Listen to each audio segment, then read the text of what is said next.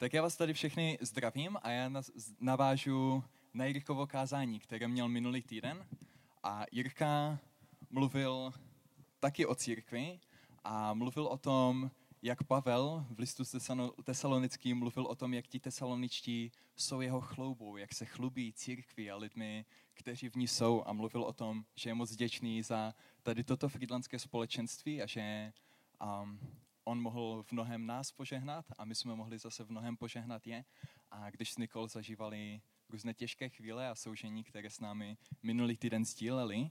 A já budu dneska mluvit o tom, co nám Bible zanechala, o tom, jak se právě takovým společenstvím můžeme stát, k čemu církev slouží, protože myslím si, že v Česku všeobecně je taková skepse vůči církvi, že často, když se bavím s lidmi, tak říkají, no křesťanství, Bůh, to není úplně špatné, ale ta církev, ta církev manipuluje lidi, ta církev není dobrá. A často i potkávám se s křesťany, kteří říkají, no já věřím v Ježíše, věřím v to, že Bůh mě stvořil, ale k tomu, abych věřil, nepotřebuju církev, nepotřebuju kvůli tomu chodit do církve.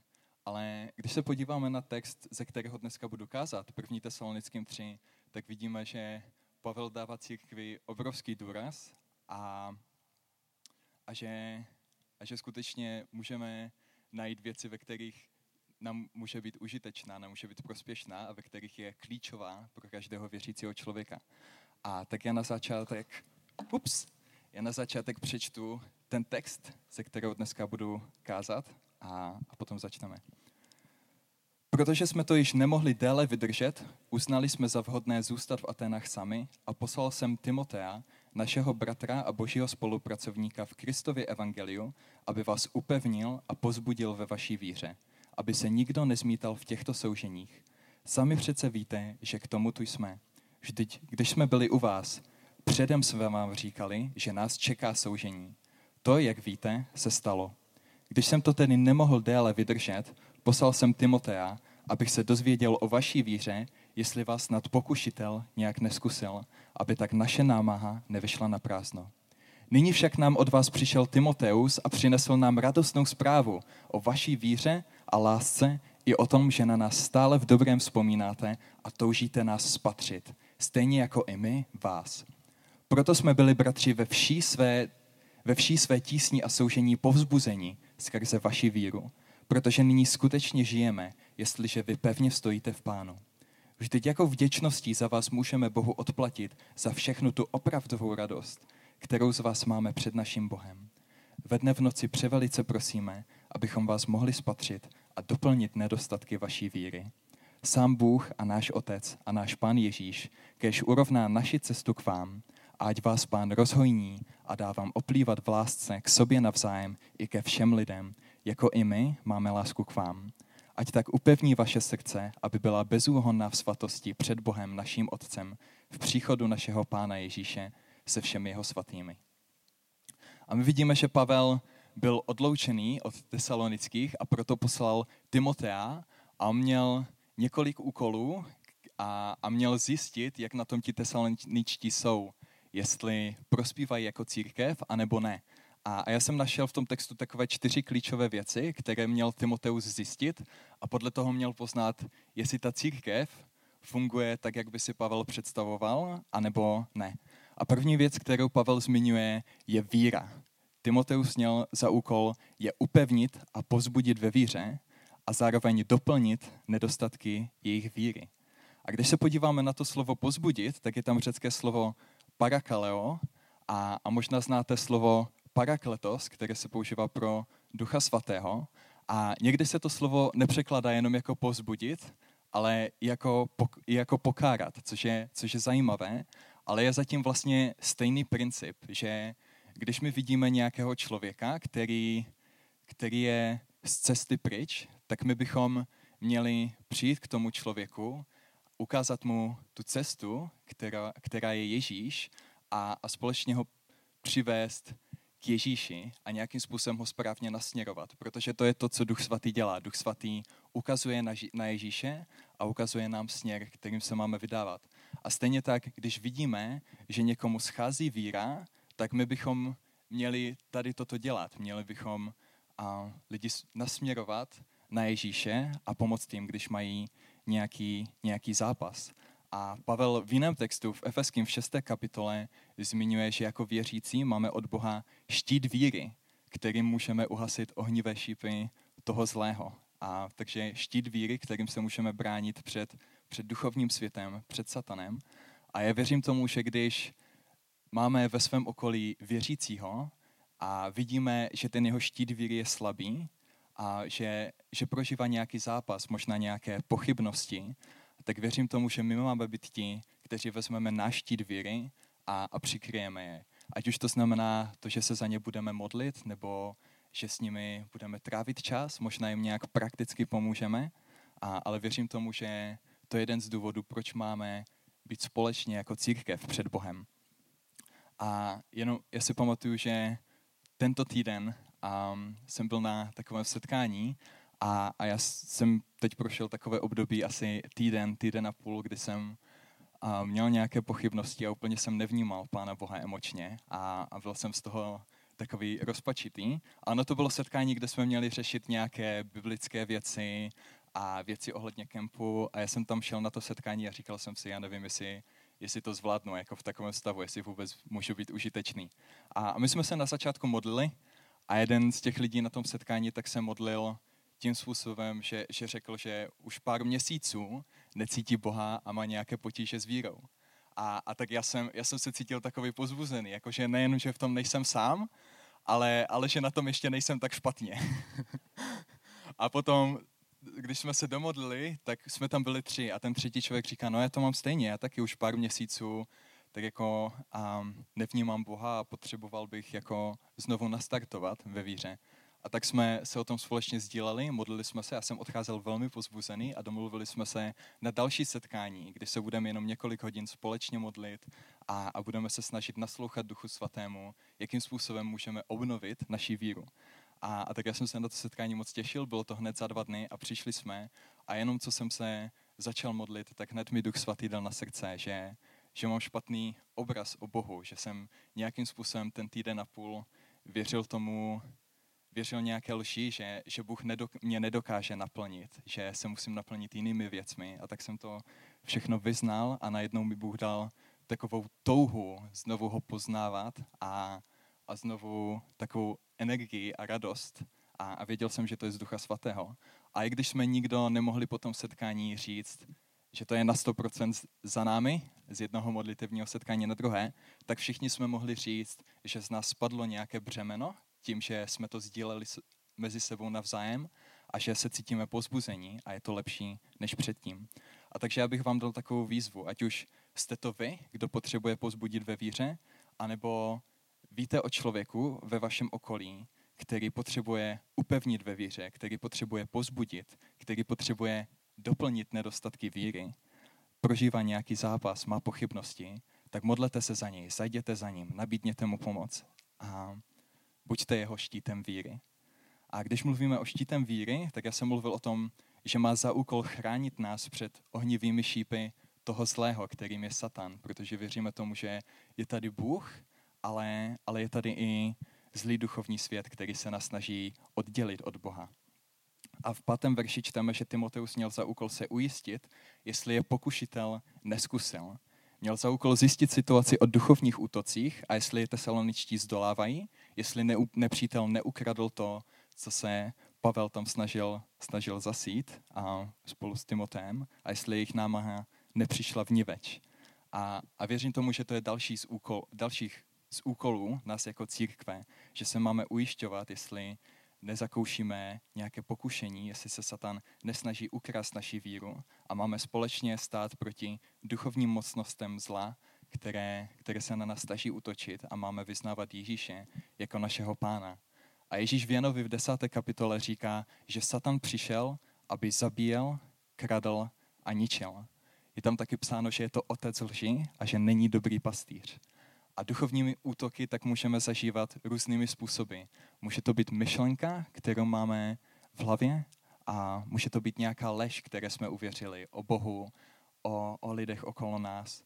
A nebo možná si ďábel použije nějakou modlu, něco, co dáváme v našem životě na to místo, které má mít pán, pán Bůh. Možná, že uctíváme v našem životě něco jiného než Pána Boha a možná si toho ani nejsme vědomi. A když jsem přemýšlel nad tím, kdy jsem zažil to, že církev společně stála proti nějakým duchovním útokům, tak jsem si vzpomněl na svůj stáž v Německu, když jsem tam byl ubytovaný u jedné rodiny a měli jsme dělat nějaké tři kempy původně a jenom jsme tam přijeli tak najednou. Na jeden kemp bylo zaregistrovaných jenom pět děcek místo nějakých 40, se kterými jsme počítali. A pastor tak měl autonehodu, měl zlomené ruce, druhý kemp se musel zrušit a s třetím kempem už ani nevím, co se stalo. A najednou se to začalo celé hroutit. A aby toho nebylo málo, tak ta rodina, u které jsem tam byl, které jsme pomáhali se službou, tak měla i nějaké osobní problémy, protože jejich dcera v Bangladeši a tak mám manžela a ten manžel taky, taky začal různými způsoby zneužívat a začal se tím otřesně chovat. A tak oni museli odjet do Bangladeše a snažili se to tam řešit s místním pastorem. A ten manžel prostě ze dne na den dostal do svého srdce takovou hořkost a, a, a, a, a nebyl ochotný to nějakým způsobem vyznat Bohu ani, ani lidem. A, a, a takže ta, ta manželka utekla do Německa za námi a, a my jsme se modlili společně proti duchovním útokům, proti všemu, co, co se Satan snaží, snaží ukrást a vyznávali jsme, že Bůh je nad tím vším. A najednou tak se nám naskytla možnost dělat další čtyři kempy. Čtyři kempy jsme dělali celkem a k tomu jednu víkendovku. Měli jsme hromadu práce, viděli jsme, jak Bůh mění lidské životy, jak lidé přicházejí před něho, jak jsou uzdravováni. A, a pár měsíců potom tak jsem se sešel s tou rodinou, tady v Malenovicích byli a oni mi říkali, Pavle, my jsme ti to ani nestihli říct, ale, ale manžel naší dcery, tak přesně v ten moment, kdy jsme se jednou modlili, a protože on věděl hodinu, tak najednou se v něm, se v něm něco se v něm něco zlomilo a on sám od sebe zašel za pastorem, klekl před něho a řekl, důvod, proč moje manželka je v Německu, není proto, že tam chce pomáhat se službou. Ona musela utéct ode mě, protože já jsem se k ní choval hrozně. A, a vyznal to a, a vyznal, že potřebuje Ježíše, aby se změnil. A, a dnes už to je mnohem lepší, čekají svoje první dítě, mají tam vlastní studio, ve kterém nahrávají vlastní chvály a, a dělají úžasnou službu tam v Bangladeši. A takže já jsem, já, já jsem zažil, že jako církev můžeme společně stát proti duchovním útokům a tak já bych vám dal výzvu, pokud víte o někom, kdo uvěřil nějaké lži o Bohu, a, nebo víte, že zažívá duchovní útoky, anebo vy sami zažíváte duchovní útoky, tak nebojte se o tom sdílet a se společenstvím, a protože věřím, že, že Bůh nám dal a, tu moc společně stát v Ježíšově jménu proti těmto věcem. Ve třetím verši potom Pavel mluví o soužení, o tom, že máme jako církev společně snášet soužení, abychom se v nich nezmítali. Máme se navzájem podržet, když zažíváme těžké chvíle. A zároveň víme, že Bible nám nějakým způsobem slibuje soužení, že ani nám jako křesťanům se to nevyhne. Ježíš v Matoušovi v páté kapitole žehná nebo dobrořečí pronásledovaným, souženým, hladovým, žíznivým lidem, kterým se nedostává spravedlnost a, a dalším utiskovaným. Takže víme, že toto všechno nás může v životě potkat a taky nás jako křesťany, tak Ježíš vysílá jako ovce mezi vlky. A nevím, jestli jste někdy viděli ovci mezi vlky, ale předpokládám, že moc dlouho ne, pokud ano. A takže my víme, že tento svět a je v něčem, je v něčem zkažený, je v něčem špatný a my, a my v důsledku toho prožíváme těžké chvíle a jako křesťané tak se máme v tom pozbuzovat a procházet tím společně. A já jsem jednou na Facebooku četl takový citát, který napsal jeden klučina a, a, ten, a mys, myslím si, že, ne, že nebyl křesťan, nejen podle toho, co napsal, a on řekl, kdyby se každý staral sám o sebe, bylo by o všechny postaráno. A, a já si myslím, že to, že to není pravda. Protože v Galackým v 6. kapitole Pavel píše o tom, že máme nést břemena jedni druhých. A protože někdy, někdy na to sami nestačíme a potřebujeme lidi okolo nás, kteří nás můžou pozbudit, můžou se za nás modlit, můžou nám předávat svoje zkušenosti a, a můžou stát společně s námi v tom, co, co snášíme. A, a, a můžeme být mezi sebou otevření a, a zranitelní. A si pamatuju, že asi tři roky zpátky jsem prožíval nějaké soužení, a které bylo způsobené um, jo, něčím, co jsem, co jsem dělal v mém životě, nějakým hříchem. A, a, já jsem, a já jsem se za to styděl, a takže jsem se rozhodl, že to nikomu neřeknu jako z církve, že se s ním nějak zkusím vypořádat sám s tím soužením, co, co mě čekalo. Říkal jsem si, ducha, ducha svatého mám, na to, na to stačím. A, ale nějak se to nezlepšovalo, ať jsem se snažil sebe víc. A o pár měsíců později tak mi duch svatý řekl, ať um, řekl konkrétního člověka a ať za ním řeknu, a ať za ním zajdu a řeknu mu, co, co prožívám. A tak jak já jsem to udělal a na nějakou dobu se to zlepšilo, ale od té doby jsem to zase nikomu nic neřekl a znovu jsem do toho spadnul a nevěděl jsem, co mám dělat. A, a potom dva, dva roky zpátky, a to ještě pořád pokračovalo a já jsem se stal hlavním vedoucím mládeže, tady u nás ve Friedlandu. A na konci toho měsíce tak um, jsme měli takové modlitevní setkání s celou mládeží, kdy jsme se modlili a najednou Duch Svatý řekl, já chci, aby to, co prožíváš, to soužení, abys to vyznal před všemi lidmi tady v mládeži, těmi, kteří to jsou. A když se na to dívám zpětně, tak si říkám, Duch Svatý toho po mně chtěl fakt hodně, jako nevím, jestli bych to dneska zvládnul, ale tehdy to pro mě bylo něco naprosto přirozeného. Já jsem řekl, ano, Duch Svatý, já vím, že to je to, co musím udělat, že na to nestačím sám a musím se o to a musím to sdílet s ostatními. A, a já jsem to řekl a já jsem se rozhledl kolem a viděl jsem lidi, kteří, kteří mě milují a kterým na mě záleží a já jsem věděl, že mě někdo z nich neodsuzuje. A najednou na mě položil ruku jeden kluk a asi půl roku předtím, tak já jsem se za něho modlil, protože měl problémy s kouřením a on řekl, ze dne na den prostě zmizela moje touha jako kouřit, já už jsem si nikdy nezapalil od té doby. A on řekl, Pavle, já věřím, že ta boží moc, a která, která mě zasáhla, tak může zasáhnout dnes i tebe. Dovolit se za tebe můžu modlit. A, a tak se za mě modlil a bylo to pro mě velmi, velmi silné. A takže já bych vám chtěl dát výzvu, pokud víte o někom, a můžete si vybrat jednoho kteréhokoliv, člo, kteréhokoliv člověka, o kterém si myslíte, že prochází nějakou těžkou zkušeností v životě nebo nějakým soužením, a, tak buďte v, tom, buďte v tom s ním. A poslední věc, kterou jsem v tom textu viděl a která je podle mě nejdůležitější, tak je láska. A máme oplývat v lásce k sobě navzájem i ke všem lidem. To je ta jediná věc, ve které Pavel důraz na to, že se to dává důraz na to, že se to týká nejen církve, ale i lidí mimo církev. Pavel aplikuje lásku na všechny. A v Janově Ježíš říká, že takhle ostatní poznají, že my jsme jeho učedníci. Podle toho, že k sobě budeme mít vzájemnou lásku od Boha. A jako církev se máme společně nechat proměňovat Ježíšem a jeho láskou tak, abychom mu byli co nejvíce podobní. A je to těžký úkol, který podle mě nemůžeme zvládnout sami. A protože Ježíš miloval všechny. On miloval nemocné, miloval odvržené, miloval lidi bezdomova, miloval dokonce i ty, kteří ho odmítli, odešli od něho, miloval ty, kteří ho mučili, když byl na kříži a umíral. Řekl, odpust Bože, neboť nevědí, co činí. Takovou lásku má Ježíš, takovou lásku má náš pán. A my jako jeho učedníci, jako jeho církev máme tu výsadu, že můžeme tuto lásku přijímat, reagovat na ní v chvále, vzdávat za ní Bohu chválu, můžeme zůstávat v té lásce skrze Ducha Svatého a předávat ji dál. A víme, že boží láska mění lidské životy a proto já bych sem pozval Kubu na stage, a protože já jsem nechtěl, aby všechny ty příběhy byly jenom ode mě. Ale vem si ten mikrofon třeba tady. Čau, Kubo, teď přichází tvoje chvíle. Hoj, panik. Tak Kubu jste tady už mohli zahlédnout párkrát ve sboru, ale není, není tady moc dlouho. A tak já se Kuby zeptám na pár otázek, jak tady mezi nás zavítal. Kubo, ty jsi už nějakou dobu věřící a jaký byl tvůj život předtím, než jsi poznal Ježíše? No, takže můj život vlastně pocházím z nekřesťanské rodiny. Od malička jsem vyrůstal bez táty a vztahy s mámou a bráchou vlastně nebyly extrémně dobrý. Uh, asi do 17 let jsem vlastně jako by vyrůstal s tou mámou, pak jsem byl v dětském domově do 19. Pak se mě ujali Lachovi, tak nějak, a což bylo od nich milé gesto. A můj život předtím, ve škole se mi nějak extrémně nedařilo, uh, neměl jsem kamarády, mm, takový ten basic teen life, takže vlastně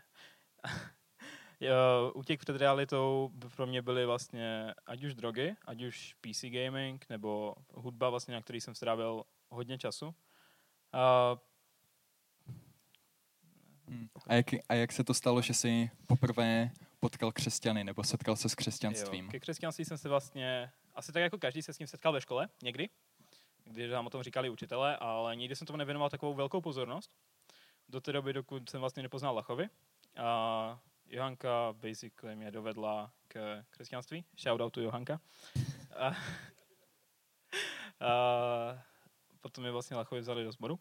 A skrz Honzu Kabuta, tam, který mě tak jaksi dovedl k tomu, abychom se spolu modlili a abych vlastně přijal Ježíše, protože můj opinion na tohle byl, že to zní zajímavě a za zkoušku člověk nic nedá, takže jsem zkusil vlastně, jaký to je.